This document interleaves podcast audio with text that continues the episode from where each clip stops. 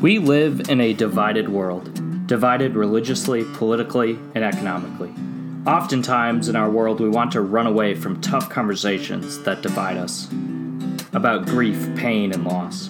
We want to avoid topics like shame, guilt, and pride. We'd rather escape to our phones instead of engaging in real conversations. I know this because I do this. So I created the Winter Faith Podcast. The Winter Faith Podcast is focused on creating conversations to promote spiritual and emotional growth through faith, apathy, and everything in between. So, let's talk to each other. Yet more importantly, let's listen to each other. Let's continue the conversation. My name is Andy, and I have Winter Faith.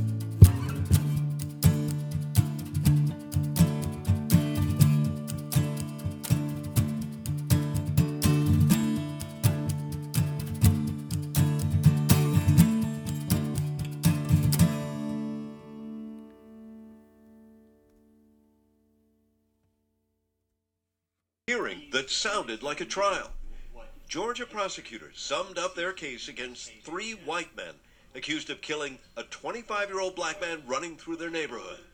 On February the 23rd of 2020, victim Ahmaud Arbery was chased, hunted down, and ultimately executed at the hands of these men. The three defendants, Gregory McMichael and his son Travis, and William Roddy Bryan Jr., appeared via video link from the county jail. The McMichaels initially told authorities they thought Arbery was a burglary suspect. The prosecution says Arbery had done nothing wrong. The fact of the matter is that there's um, no evidence that these defendants saw a burglary, saw any crime, had any subjective belief or even a hunch by these civilians that would authorize their choices that they made to chase after and ultimately gun down this unarmed victim in the middle of the street. In fact, Arbery was out jogging the day he died. Friends say it's what he loved to do. Prosecutors detailed the events leading up to Arbery's death, saying all three men using two pickup trucks became a neighborhood hunting party, blocking and redirecting Arbery as he tried to flee. Before they finally cornered him, one of the suspects captured Arbery's final moments on cell phone video. On the witness stand, the lead investigator in the case said 34 year old Travis McMichael admitted to the first officers on the scene he deliberately shot Arbery three times with a shotgun. Then Agent Richard Dial shocked the courtroom, recounting what alleged co conspirator William Bryan says Travis McMichael said next. Mr. Bryan said that after the shooting took place, before police arrival, while Mr. Arbery was on the ground, that he heard Travis McMichael make the statement.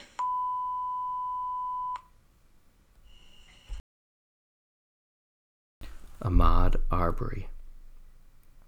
Ahmaud Arbery.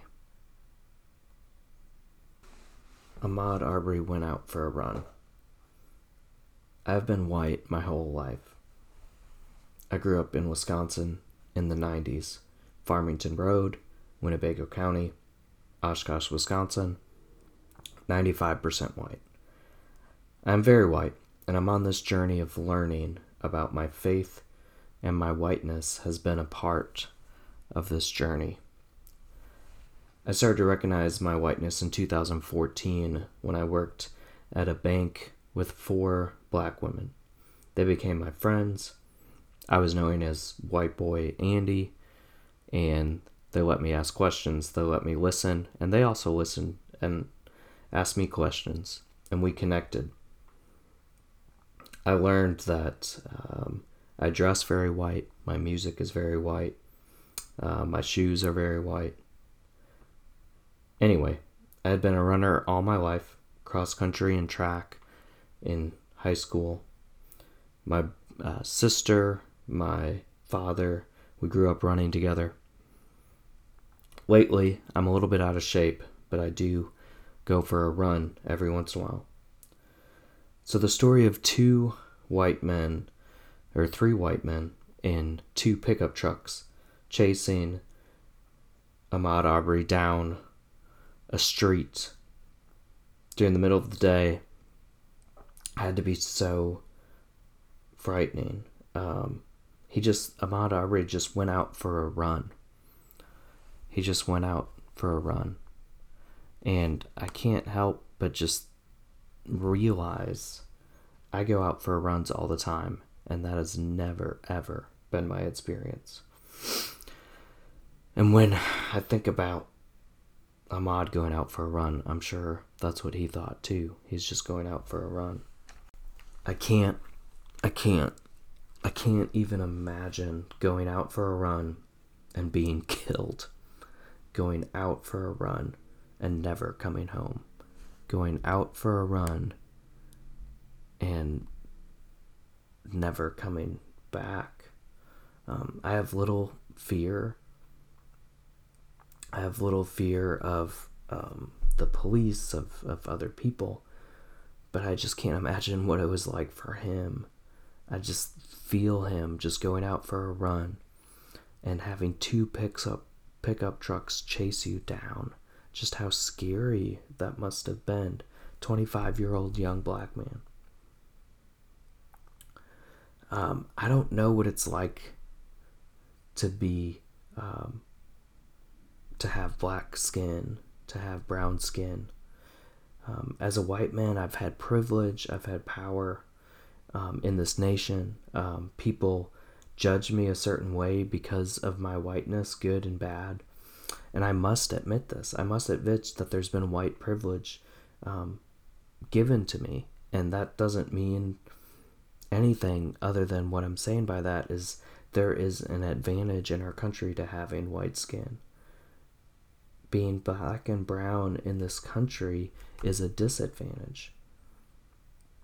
And I, I feel guilt, I feel shame um, sometimes. But I, the first thing about dealing with guilt and shame, as I talked about on this podcast, is acceptance. Going out for a run and not coming home. Going out for a run and not coming back. Just like his friends had watched him go out for runs before, and he had gone out for runs before. That's what he loved to do. That's what he loved to do. I can listen and I can share. I can talk. I can use my voice. But ultimately, I want to listen to black and brown voices. If black and brown voices say um, that they're feeling unsafe, I want to listen to them. If they're saying they're fearful, I want to listen to them. Because I can listen. I can vote uh, for black and brown candidates. I can listen to black and brown candidates when I look at, um, I can research and learn. Um, in 19 I'm sorry, in 1619 this nation's first slave was John Punch. In the 1950s, uh, white people would gather in crowds and watch a black man being lynched. A place that is close to me, Memphis, Tennessee, in 1968, Martin Luther King Jr. was assassinated and left for dead in 1968. Mass incarceration has been a big problem in this country. Um, I work with black and brown um, men who have been in prison a long time for what I would consider very minor offenses. Um, the war on drugs, mass incarceration. I I just I hear the stories of the men I work with and just how unjustly they've been treated. I can listen to black voices. I can do research. I can learn and I can grow. I will never run 2.2 miles the same. I will never go out for the for a run and feel the same. Um, what Ahmaud uh, Aubrey faced, I've never faced before, and I even have had friends that feel so um, connected by that story going out for runs. I think the running community is affected by by this. I'll never run 2.2 miles again and feel the same. I'll never go out for a run again and feel the same. Um, I don't know the pain and suffering of being black. I don't know what it's like to be a black man or a black woman, but I can listen. I can listen. I can listen to their stories. I can learn and I will stand for black lives. I do think black lives matter. I think that black lives have inherently the same value as white lives to God.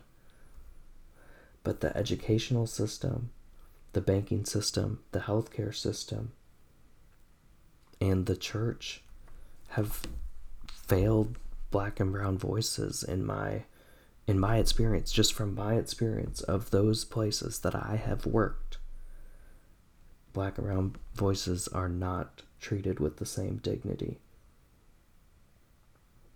they're not treated with the same dignity and I just I just believe that God thinks the inherent value of white and black lives are uh, the same, and I want to fight for equity. I want to fight for um, what I think is right. And this must change now. Thank you. If you want to support uh, the Winter Faith podcast, support um, my family, um, I just want people to know up front that I will um, be donating um, some of my support to organizations that I care about. Like, I just want people to know that um, up front. If you want to support the show, leave a review on iTunes. Share uh, the podcast on your social media platforms. You can follow me on Instagram and Twitter at Winter Faith Podcast. You can subscribe to the Patreon page for as little as $1 a month. Um, Thank you.